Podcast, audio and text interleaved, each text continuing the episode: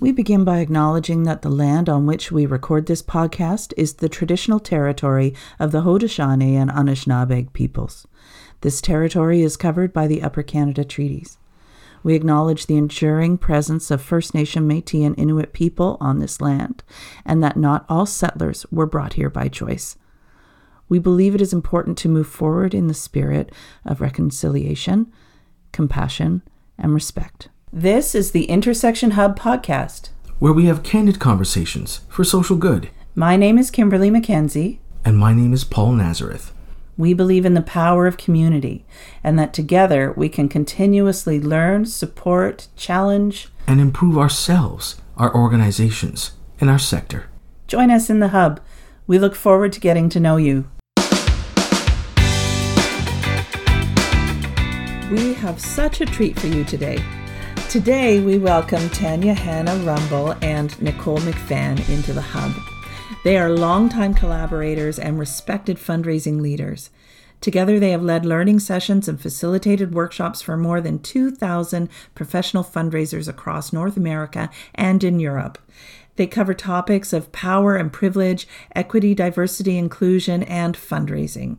And together they bring a unique blend of deep expertise as full time fundraisers, the vulnerability they share and cultivate in their learning sessions through sharing their collective lived experience as racialized, disabled, and trans non binary professionals, and the power to help folks examine sensitive and challenging topics such as race, oppression, and privilege is all with non judgment judgment. Tanya is a racialized settler of multi ethnic origins living in Tkaronto. She is a fundraising leader who has raised millions for some of Canada's largest Canadian charities, including uh, the Heart and Stroke Foundation, the Canadian Cancer Society, McMaster University, and now the Faculty of Arts and Yellowhead Institute at X University. As a racialized philanthropy professional, Tanya is honored to share her influence and insights with students, emerging professionals, and peers in the sector. Tanya regularly writes articles on topics of inclusion, equity, and access, and power, privilege, and fundraising for industry publications, and speaks to professional audiences at learning events regularly. Additionally, she is an active leadership volunteer in the philanthropy and nonprofit sector, uh, board of directors with the Association of Fundraising Professionals of Canada, board committee volunteer with AFP Canada Foundation, executive volunteer with the Canadian Association Gift, Gift Planners, vice chair of the board, and chair of the HR committee with Find Help Information Services, operators of 211 Toronto, board director with Native Child and Family Services Toronto, and in addition to sharing her knowledge, she is committed to lifelong er- learning. She's a graduate of the 2017 AFP Inclusion and Philanthropy Fellowship, a 2010 Diverse City Fellowship, and Tanya gratefully acknowledges the Anishinaabe, Mississaugas, and Haudenosaunee nations who traditional, whose traditional territory she is a settler on and responsible steward of. And there's more about Tanya in the show notes, so please go and have a look. Tanya is joined with Nicole. Nicole is a strategic nonprofit leader with 20 years of experience in Canada and abroad. Uh, their experience spans many areas, including corporate philanthropy, individual and community giving, volunteer development, national event management, and alumni giving. They are currently vice president, philanthropy and marketing at the United Way of Greater Toronto. Uh, as a white, able bodied, transgender, and non binary person, Nicole uses an anti oppressive lens in philanthropy and marketing plans to work with and for communities. Nicole regularly speaks and writes on the topic of equity, privilege, and power dynamics for fundraising publications and at conferences and at learning events. Nicole volunteers their time in the community, including on the board at Inside Out Film Festival, an organization committed to the promotion and exhibition of film made by and about LGBTQ plus people of all ages, races, and abilities. They hold a master's degree in nonprofit marketing and fundraising from from City University of London and is currently working on a certificate of community engagement, leadership, and development at Ryerson University to build their knowledge of how to work with and for communities for lasting change. Nicole is grateful to live and work in the traditional territories of the Mississauga and Haudenosaunee nations and acknowledges their role as a treaty person to reconcile, rebuild a relationship with Indigenous peoples and settlers on Turtle Island. Please join us to welcome Nicole and Tanya into the hub. We're so glad that they're here today.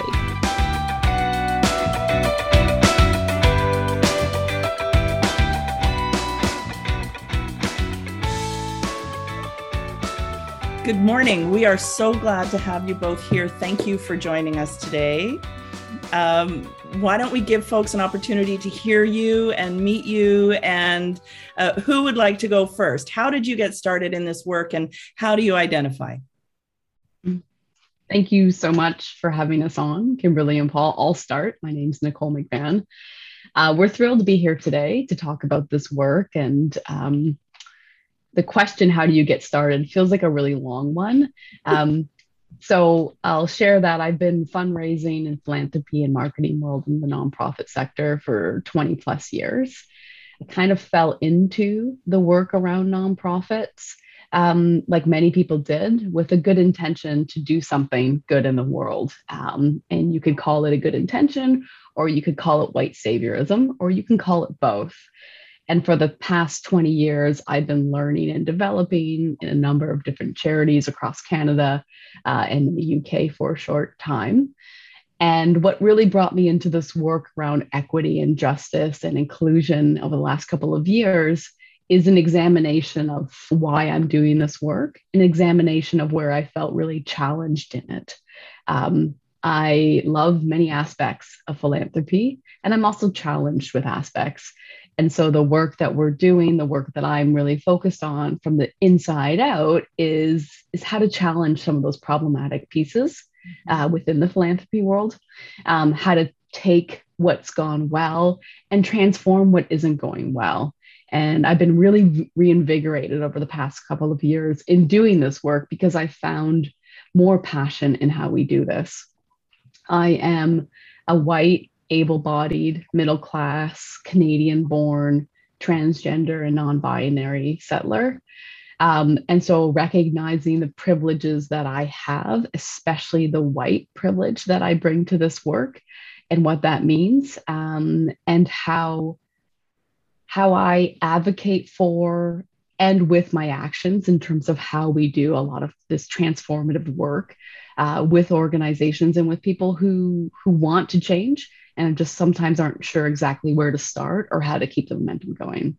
Mm-hmm. So that's what's kind of brought me to this work. A lot of it has been very personal, but there is this piece about rippling out in terms of how we can really transform uh, the sector uh, and do what we, you know, really intend to do with it. Mm-hmm. Thank you. I'm so glad you're here, Nicole. Um, now, before we dive into all of that, let's meet uh, Tanya. Thank you for being here and making it a priority today. How did you get into this work? Well, thanks, Kimberly and Paul, for inviting us to share this space with you. Um, a little bit about me. My name is Tanya Hannah Rumble, and I'm really privileged to be here. Um, I'm a racialized third culture kid, and I spent my formative years in the United Arab Emirates, but I was born in Canada, in Southern Ontario, to two settlers.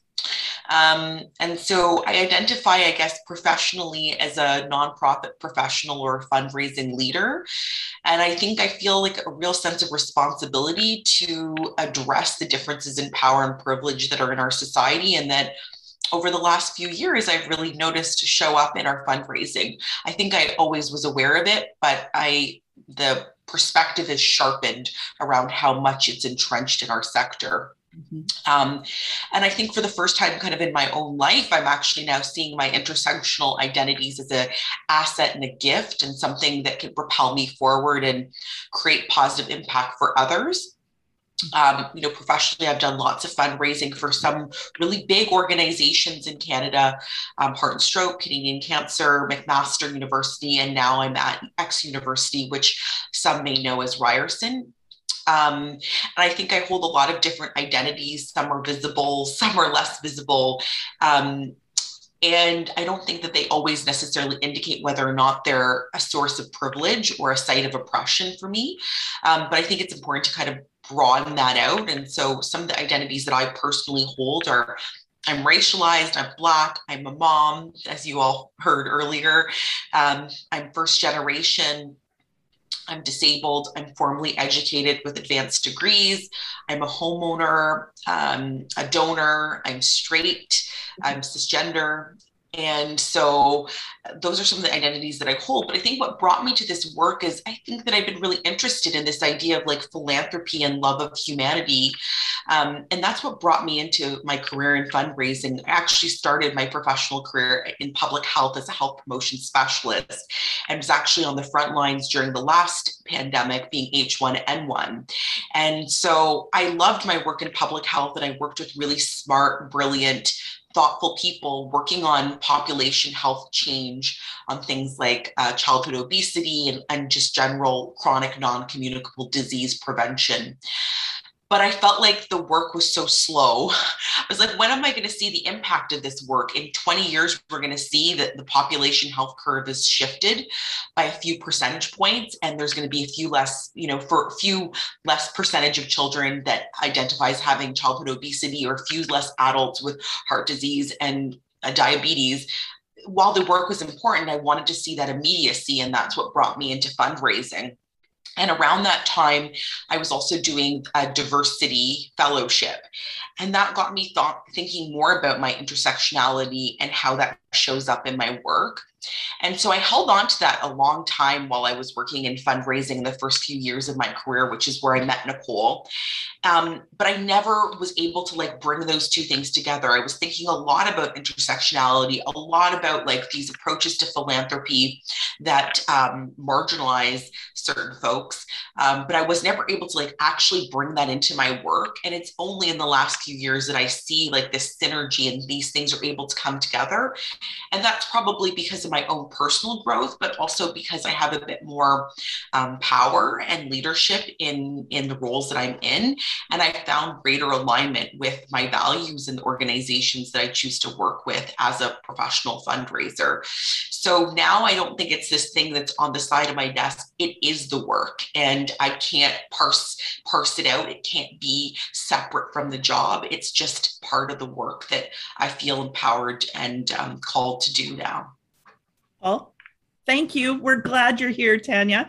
And, and and there's so much we could talk about, but I know that Paul just wants to get right into it. Well, oh. part of it is I want to frame this for our listeners because one of the reasons I think that both of you have been so valuable and effective is unlike a lot of other practitioners in this work who are very much on the outside of communities, the two of you are practitioners, you are peers to the sector, and you've brought these conversations from the fringes right to the middle to the stages of our most important conversations, the AFP congresses of the world and the, our community in the Gift Planning Association.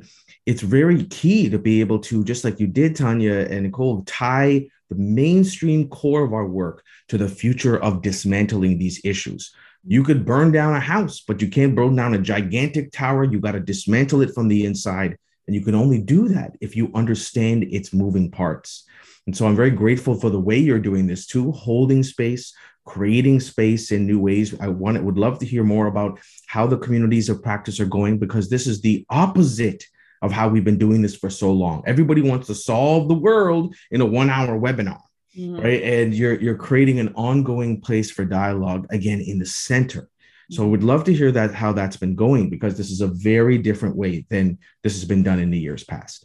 Mm-hmm. Well, I just want to maybe hold space and acknowledge one thing before we sort of jump into that is this idea that there are folks working on the outside. There are those folks that are more activist in, in an external way, and we need them. They push us, they like provide important um, power, important knowledge, important movement to this broader change that we're trying to create. That's just not my personal orientation, nor is it, I think, as much Nicole's. Or we wouldn't work in the organizations that we work and we wouldn't do we wouldn't take this approach. But i just want to hold space for those who take a, a, different approach to us because i think that they offer so much value to this work and we wouldn't be able to have the conversations from the inside if there weren't those also pushing from the outside. So i just kind of want to give space to that but and also acknowledge that probably as a product of my own upbringing being the child of um, of settlers being the child of like a Caribbean mother. Um, uh, my orientation is to work from within and and i've always believed that meritocracy will like set me free I don't know that that's true anymore, but uh, my orientation is to work within the system, and that's what I'm comfortable doing. So, you're right, Paul. I think there's a bit of privilege in that. And then there's also like some lived experience that sensitizes us personally to like why we want to do this work from the inside. Because we could just say, like, F this, we're going to like leave this sector. But I think that we both kind of feel like we've invested so much. So we should yeah. change what we know. We change what we actually have an opportunity to have influence over. Because no matter where we work, I mean, I worked in a different career. I was actually in public health and I saw a lot of these similar challenges. Like uh, public health was actually slightly further ahead because I think diversity and intersectional intersectionality was was identified as a social determinant of health. And so that was definitely brought to bear in our work, but it wasn't the forefront of our work. So I've seen from another sector that this, it can be just as challenging in any sector. So might as well dig in and do the work in the place where I feel like I've invested a long time. Um, so I'll just pause there and, and then. Yeah. Well, I think you make a you make a great great point. Uh, we need both, right? We do need folks pushing boundaries and creating dialogue and awareness. And we are, as a sector, going through a reckoning. There are so many areas that we could jump into here. Uh, I wonder if we could just throw it over to you, Nicole, for a minute to just to help set frame what is community of practice and the the first question that i had so i'm just going to share it yeah why do you have two spaces I know the answer now, but that mm-hmm. is one of the first questions that came up to this cisgendered white privileged woman who is dismantling all of my biases right mm-hmm. why, why, can't we be together and have this dialogue so nicole let's frame community yeah. of practice and then why you create two separate spaces okay yeah thanks so much and so first off i didn't actually know what a community of practice was a couple of years ago so i had to google it um, so, community of practice is basically holding space for practitioners around their profession and it, the idea of collective wisdom. Uh, and so it didn't start off in philanthropy. It started off actually in other sectors where you come together uh, and you workshop and work through issues that you all have together. Mm-hmm. And so Tanya and I have been running a num- number of webinars and learning sessions around equity, power dynamics, and philanthropy. And those have been great spaces for learning. And we always create in those webinar spaces for people to do breakout discussions, kind of scenarios and pieces. And the community of practice came out of that. After a number of webinars we did, the feedback we were getting was people love to be able to workshop tricky scenarios and situations with each other you know in a small group let's workshop it because this equity work, if you're not practicing it, if you're just passively taking it in, it's really hard to make a move into action. And so we created community of practice uh, last March, and we run them monthly. And after one or maybe two months, I think it was just one session where we had everyone together, um, what we realized pretty quickly was that we needed a space for white folks and allies. It's primarily white folks. And we needed a space for people with visible identities. That's primarily racialized folks, but also could include, include people with you know, physical uh, disabilities, uh, transness like myself, people who visibly have an intersectional identity. Mm-hmm. And the reason we created two spaces is the conversations typically start off in very different places. Mm-hmm. And no judgment here, but for many, many white folks, the conversation starts off pretty far behind in terms of if you don't have an intersectional identity, you have to work really hard to sensitize yourself to the oppression of others. Mm-hmm. Uh, and typically, you start pretty far back. Mm-hmm. Um, and so the conversations you're having with your other white colleagues look very different than having a conversation with primarily racialized folks. Uh, an example I give um, is one of our community of practices, we talked about power sharing and power dynamics. Well, if you're of the normative white Eurocentric um, uh, orientation in nonprofits, you might, you most likely need to look at how you actually share your power, how you step back from your power, and how you make space uh, in that. Uh, if you're racialized, disabled, trans, the conversation is more around how how you actually manage through places in which you don't have a lot of power or power is constantly taken away from you. Even if you have positional power in an organization if you're racialized if you're disabled if you're trans uh, most likely people are constantly taking that power away from you through microaggressions through macroaggressions. And so creating two separate spaces creates a dialogue of, of braveness for us to be able to dive into that and honestly, it creates separation where those folks with visible identities are not harmed by the good intentions, though sometimes ignorance of primarily white folks. Um, and that feels very important to us. There's times we can be together, but there's times that we need to have separate conversations. Mm-hmm. I get that now. Um, Paul, I, I, harm has been mentioned a number of times. And I just wonder if it's helpful or useful to talk about the harm that any of you may have experienced, because by naming it, I think we can, and acknowledging it, we can start to fix it. You know, I think the challenge to and the opportunity is that you can't name what you don't haven't seen and understand. Right. And again, what's really powerful for me is that the two of you have worked, and I'm talking very specifically about things like major gifts and the power imbalance of our profession that has been built on the building blocks of supremacy mm-hmm. and that century that you know centering of that power. And again the only way i think it's going to be dismantled or changed or evolved is if we say here's how it's built. Here are the things we've got to work on and again, that's why I'm also so grateful that you have these separate groups because that's been my experience as a racialized person as well. That concept of that power being taken away or shifted and things like that. So I, I think the community of practice, and again, the ongoing, the ability to have regular discussions. I really am some sometimes, you know, a lot of DEI things are one and done.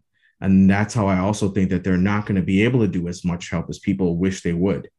So, uh, and so again, I, I'd love to hear kind of how people have been reacting in these conversations, how they've been coming along. Conversations have been very, very insightful. We learn a lot. I mean, it is a community of practice for a reason. Nicole and I facilitate to an extent, but we're also on our own learning journeys and we center that. And I think that that's actually part of it. I think that for too, off, too often in most professions and including fundraising, we're expected to be experts. We're expected to be knowledge brokers. We're expected to position ourselves in like with strength and with authority.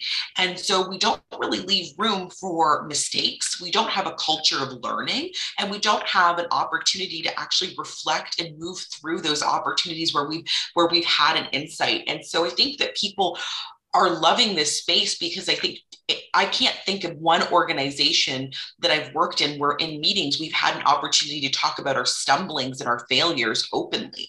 And that's what this work is. And I think that if we orient ourselves as a learning culture and create this space for collective wisdom, there's this idea that we're never going to know it all, and that's okay. In fact, that's what we should say. We should stop expecting people to be experts on things and create more spaces where people can openly talk about the things that they have worked through, the, the failures that they've experienced, even things that are 10, 20 years ago that they realize now and they've had an awakening that, I didn't realize I was creating harm. I didn't realize that like I didn't practice like job equity and that I hired people based on fit that basically looked like me, had the same pedigree as me, that went to the same universities as me. Um, and so i think like in these spaces we're we're i think we're learning so much but also it's really interesting to have these two parallel conversations where we're talking about a similar topic but the way that that topic is like manifesting and how people are experiencing that who have visible identities is worlds away from those who don't. And i don't think we would be able to have those conversations if we were um, all together. But in terms of the harm that's been created um, interesting, you know, thanks, Kimberly, for giving an opportunity to talk through that. I don't spend a lot of time personally thinking about that because I found that that's really exhausted me and really made me feel bad. It doesn't like propel me forward. I think when I actually reflect on the experiences that I've had in fundraising, my personal disposition is to move past it and not believe that race was like or you know my identity was like a reason that i experienced what i've experienced but the reality it is it is. Like it, it was and it, it continues to be. I think like i can think of very specific moments that i've been passed over for promotions. Um, nicole can even probably think of one that we both know of. Um, and like there was no there's no discernible reason why someone who was like exceeding fundraising goals that like lived the values of the orga- organization and that always like had super, like superior performance reviews wouldn't be um, promoted but someone from the outside would be brought in. Mm-hmm. um, so you know I, it's hard to, it's hard to like sort of sit with that. That hurts. It feels it, it's not a good feeling. Um, but I don't spend too much time on that because I can't go back and it's not, not going to serve me to move forward. But what I can do now as a positional leader is to like check myself to make sure that like the internalized racism that like has I've grown up with um, and the internalized biases that I, we all hold and that I of course hold don't come into play. And I think the best way that I can do that is to find myself in these spaces with people that have very different lived experience than me and to sensitize myself to their experiences so that I can understand the harm that they experience and not perpetuate that and not continue that um, when I have leadership and when I have positional power to make sure that I don't um, further that harm for anyone else. Yeah. Nicole? Yeah, I would agree with that. I think um, I think oftentimes we center our experience on the oppression that we feel. So speaking for white women, a socialized female, centering our oppression around misogyny and patriarchy. And you know, the nonprofit sector is 70% white women, though the leadership structure looks very different in terms of more men being in leadership. And so centering that experience for white women to say, I've been oppressed is important, but it it has to go beyond that. Mm-hmm. And when I think about harm, I think about the fact that so many of us create so much harm because we're only focusing on the places in which we feel oppressed or structurally disadvantaged and we're not looking out to the places in which we're least sensitized to. Identities so different from us so that we can see the oppression we are creating by kind of going myopic on us. And oftentimes we think about this equity work from a very personal level because it is you know small t and sometimes big t, t traumatic but we have to ripple out you have to look at interpersonal, institutional, and structural oppressions and how they all weave together to hold it together, right? It's the water we're swimming in. Um, and I think, especially for white folks, there's often a good bad binary, right? Uh, if I do something racist, I am a racist, therefore I am morally corrupt and not worthy. Uh, and oftentimes that stops us, that creates a fragility in which stops us from actually understanding that the reason we do racist things is because we've been socialized in it. And we have to unpack that in order to change it. But oftentimes, many of us stop at the place of guilt and shame and we shut down. And this work in the community of practice is to say, go past that. Mm-hmm. Go past that and move into action from a place of inspiration and hope because one thing I think uh, that is so true, and obviously people have been doing this work for, for eons, is that we lose momentum after the news cycle moves on because many, many folks move in this work from a place of guilt and shame instead of moving in it in a place from solidarity and mutual liberation. And that's a real critical point um, that we're trying to get across, that we're trying to build a community around so we can keep momentum. One of my biggest fears is that in a year from now, we won't be talking about this, mm. uh, that companies won't be running uh, webinars or learning series. Like paul says it's a one and done. Let's let's be on this bandwagon for a year or two and let's move off. Um, and so i think that's really critical if you think about then what's the motivation to keep doing this work? And how do you set a motivation and intention that is built on the future and not on past i'm taking a moment because part of my evolution is to you know my default is to just center myself in this conversation. And i think back and i listen to some of the podcasts where this we've talked about these things and i cringe at my responses because i immediately go oh yeah well I, yes i'm a gatekeeper and I, this is so hard for me. And i'm sitting here literally um, quite emotional listening to you all thinking of the harm that i may have caused people that i don't even realize. And here I am centering it around myself again. So that's just, a, I did that as an example of what we need to stop doing. and, and, and, Paul, I'm going to throw it over to you. Yeah. And, you know, one of the things that I feel has been used as a weapon for a long time and has stopped these conversations is comparative suffering. Mm. And people mm. bring to that. And one of the things that I find is powerful about an off book, non, you know, not an official tied to your job and all that kind of stuff is to be able to say, let's put these things down and let's enter into a constructive dialogue to move forward together. Mm-hmm. But again, that can really only be done when people are of an understanding or talking about kind of the shared platforms they stand on and the places where they perpetuate this stuff. So, you know, that's the part I think is is really important and powerful and if we don't leave it to the powers that be, because I think, you know, Nicole, I think in a year they will stop. We've seen it time and time again. Do you really think? Oh, yes. I'll, I'm betting on We've already seen the momentum. right down yeah, we see, we see the momentum shifting already. Like we were getting 90 people to our community of practice, and we're not measuring the strength or capacity of our community of practice by the number of folks that that show up and passively sort of like listen.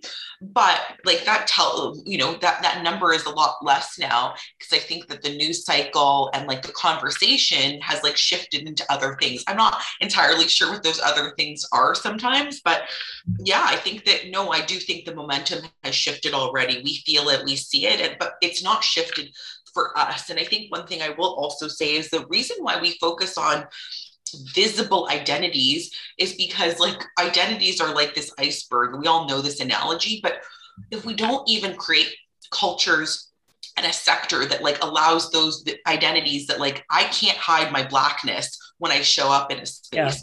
Yeah. If you don't at least create cultures that like protect and like create bravery and and value that identity, then how are people going to show up with all the things that they hold in and they don't need to actually like center and they don't need to disclose? And we're losing so much richness in our sector because people don't show up as their whole selves because yeah. they're not safe to do so. They see what happens to racialized folks. They see what happens to trans folks. They see what happens to disabled folks. I mean, the perfect example is the way in which we've all been, for the most part, able to have, have our needs accommodated through the pandemic. And think about how many folks with accessibility challenges or familial care responsibilities pre-pandemic were not given that same um, opportunity to have their needs met.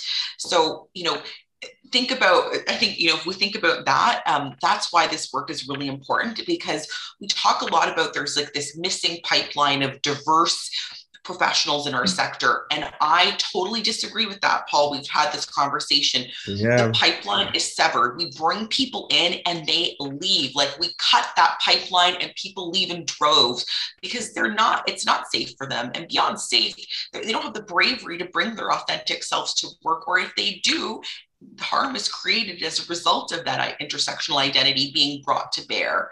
Um, and so, yeah, I think we feel like such a responsibility because I think that we're losing the richness um, that those lived experiences can bring in our sector.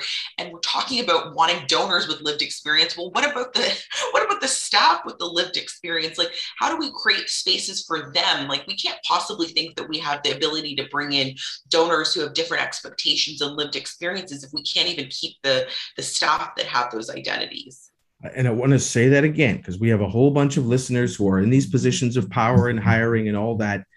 Uh, I was breathless when you first brought that up, Tanya, Tanya, to talk to actually articulate because pipeline is constantly referred to as one of the issues. You know, I think in my mind of a piece of art where it has different perspectives. And from one perspective, it looks like a straight line, it looks like a bridge to cross. Uh, and then you turn it sideways and you see there's massive gaps and that's been what it's been for, I think, and again, Nicole, you identified this of, of, of racialized and different people of visual identities that they can't turn off. And so there's been these barriers or invisible barriers, as in gigantic gap, chasm gaps to cross. And Tanya, you know, we're talking about the great resignation these days. There's a whole bunch of people that said, I don't need to put in all this effort to these things when I can create a world for myself in which I don't have to hide, create armor, you know, again, I'm someone who in my particular career has massive different types of physical, psychological, everything armor around.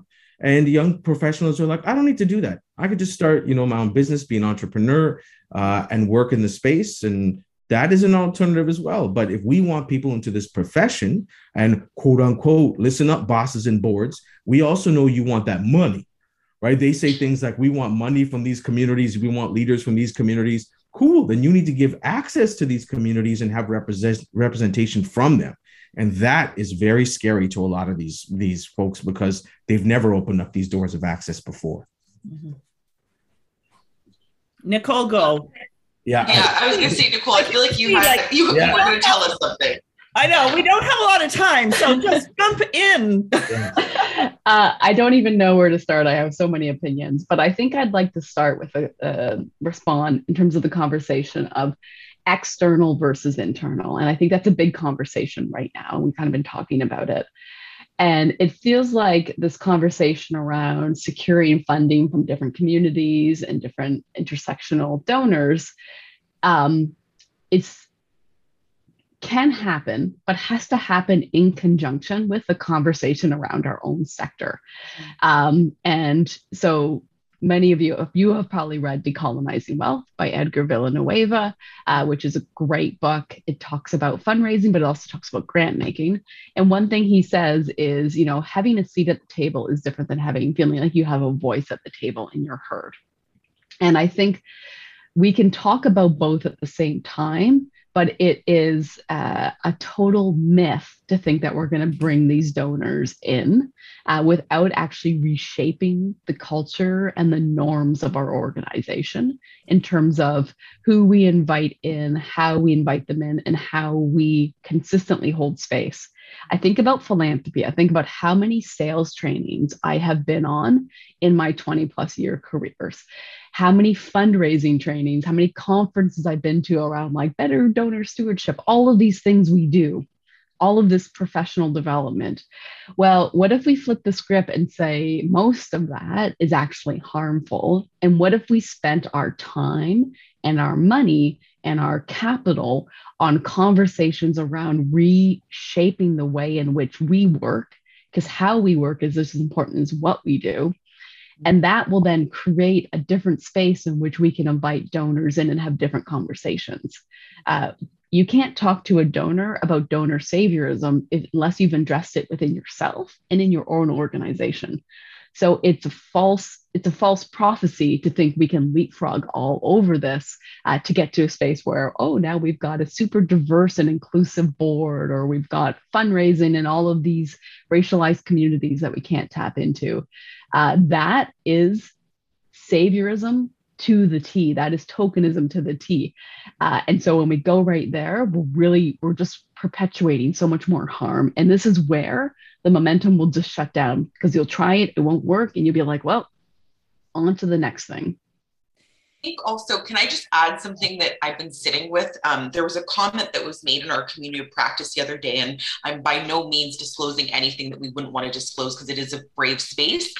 But someone said something about this being a working group, and like I bristled at that. I don't want to be a part of another working group. Like Nicole and I are not like in a working group together. This isn't a committee. This is a lifelong orientation. These are our values, and I think that if we if we liken this work to like um, like a, a working group that's trying to accomplish a specific thing, we lose the whole beauty of this. We think about donor centricity as like building these relationships, and if I think even on my on a personal level, the relationships that are most fulfilling personally or professionally are the ones where you've invested time and you really uh, have shared values and you understand each other.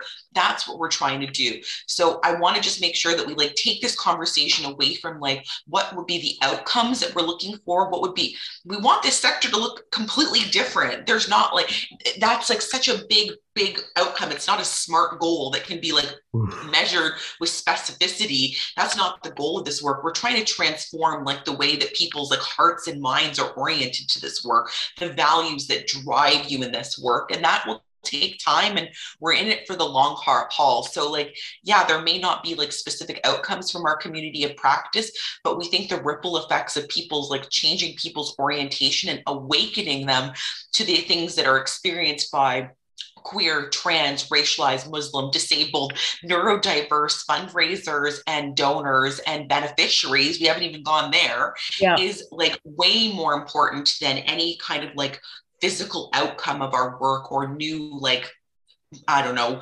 donor bill of rights, fundraiser bill of rights. Those things would be good, but like that's not what drive drives us in this work. I think that's such an important point because many uh, boards are are you know they they've added DEI work to their rubber stamp of what we need to do to be an inclusive and relevant organization. But they haven't even given any thought to how do you lay fertile ground for the conversation? How do you look at yourself in the mirror and think about your own lived experience and the harm you may have caused? And, and so your points are all all well made. Um, I I want to uh, Kimberly, yeah, can I ahead. can I suggest something? When we sure. talk about harm, it's not the harm we may have caused, it's the harm we have caused. Right. And I think that that like just taking may out of it is yeah. helpful for all of us because then it puts us back into this conversation about we have right. and that's okay doesn't make us a bad person let's let's make sure that we it's truth before reconciliation let's acknowledge the truth of the harm we've created and move towards something better that's a great point thank you um, and I received that. Okay. And before yeah. we go, you know, I just want to to call out because one of the most exhausting questions is where do we start? Where do we go from here? And for yeah. a lot of us, it's exhausting. And we've mentioned some of them. I want to mention them again because yeah. people got to do the homework, right? Second edition of Edgar's book just came up. Uh, and actually, one of the ones our colleague Rakesh reached out to me and said, both of us as South Asian cisgendered males, Paul, have you read Collecting Courage? Because it is the story of practitioners, of fundraisers. And it's shameful for us because uh, we assume so many of these stories are American and the American Black experience, but uh, more than half of this book is Canadian and our own peers. And if people are looking to do the homework, do the homework. Again, don't always ask where it can come from. As our great colleague Libor of the Foundation for Black Communities said in their report, is a seminal one that people have got to read. But Google, do the you know do the work uh, before you show up. And, and again it, people need to know it is exhausting for everyone to start uh, since this has come along such a, a, long way to always start at the start when there's so much people can do on their own. So yeah, thank you both of you for writing too for doing all that writing. And i encourage our listeners to follow you both in the places that you write and speak. Tanya yeah, I was just going to say, like, you know, I think often about we just had a long weekend here in Canada and Thanksgiving. And I think about the kind of like tacitly oppressive things that get said around like an intimate dinner table. And we can liken that to like the tacitly oppressive things and practices that happen in our sector. And if we're not willing to call out or call in in those places then like it's really hard to like do that on the main stage. And so we got to start by decolonizing ourselves. We got to start by like actually like turning that focus inwards and saying like what what do we let slip by because we are in relationship with someone? And is that the kind of relationship that we want to be in? And it's uh, it's hard work and it's messy um, but if we're willing to do it and we're committed to it then that might mean walking away from some relationships with people that are quote unquote good or quote unquote have good intentions but they create harm um, and that's okay like that is this work is not going to be clean Mm-hmm. Hmm. Nicole? Yeah. I think I. I know we're we're getting close to it's okay. time. and we'll I continue think- this conversation. We'll continue this conversation, but keep keep going. What what is your point? We've got time. I think uh, a really simple point. So I think a lot of people are looking for like, give me something, give me something to work with here. So one simple sentence that can help everybody in this work is impact over intentions. And I'm thinking of actually making a shirt with impact on top over intentions because it's pretty simple.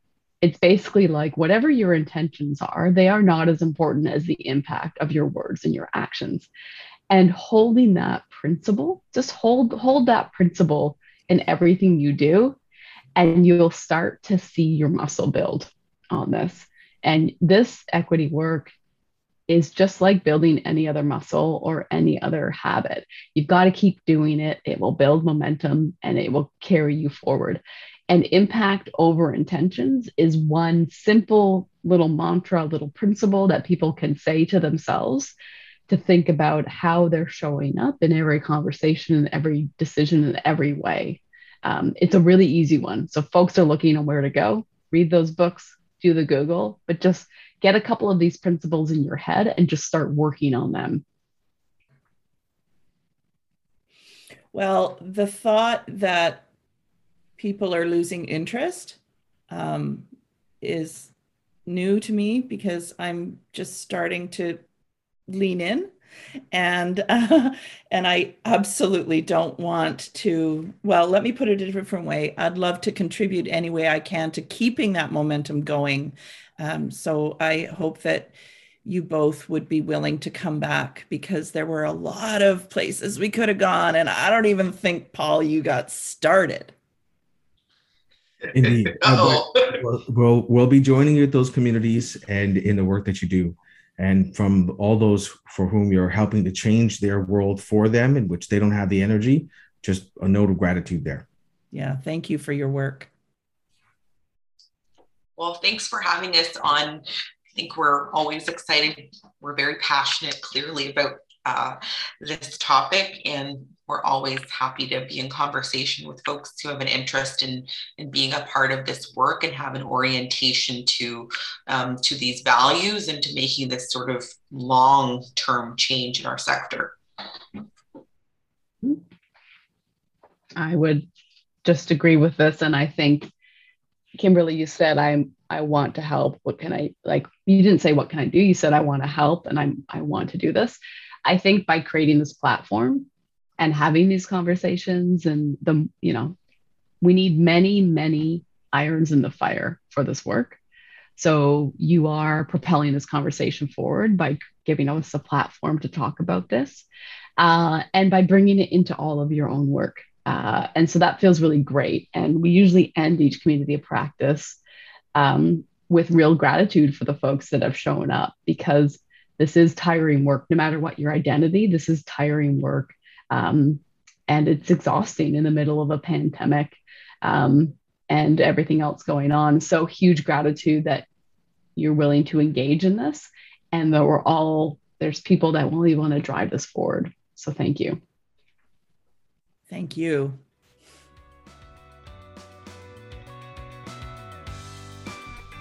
That was such a rich and vibrant conversation, and I really do hope that Nicole and Tanya will come back in the new year so that we can keep it going. This work will continue because together we must all contribute to building a strong community of practice. If you would like to participate in this work or have questions for Tanya and Nicole, um, we've included a link in our show notes for you to reach out to them. As always, thank you for making this conversation a priority in your busy day. Together, we will continue to build a more fair, just, and unified community for each other and for those who follow. So please remember to share, like, and subscribe to this podcast so that more people will get the opportunity to hear it. Until then, we'll see you next time.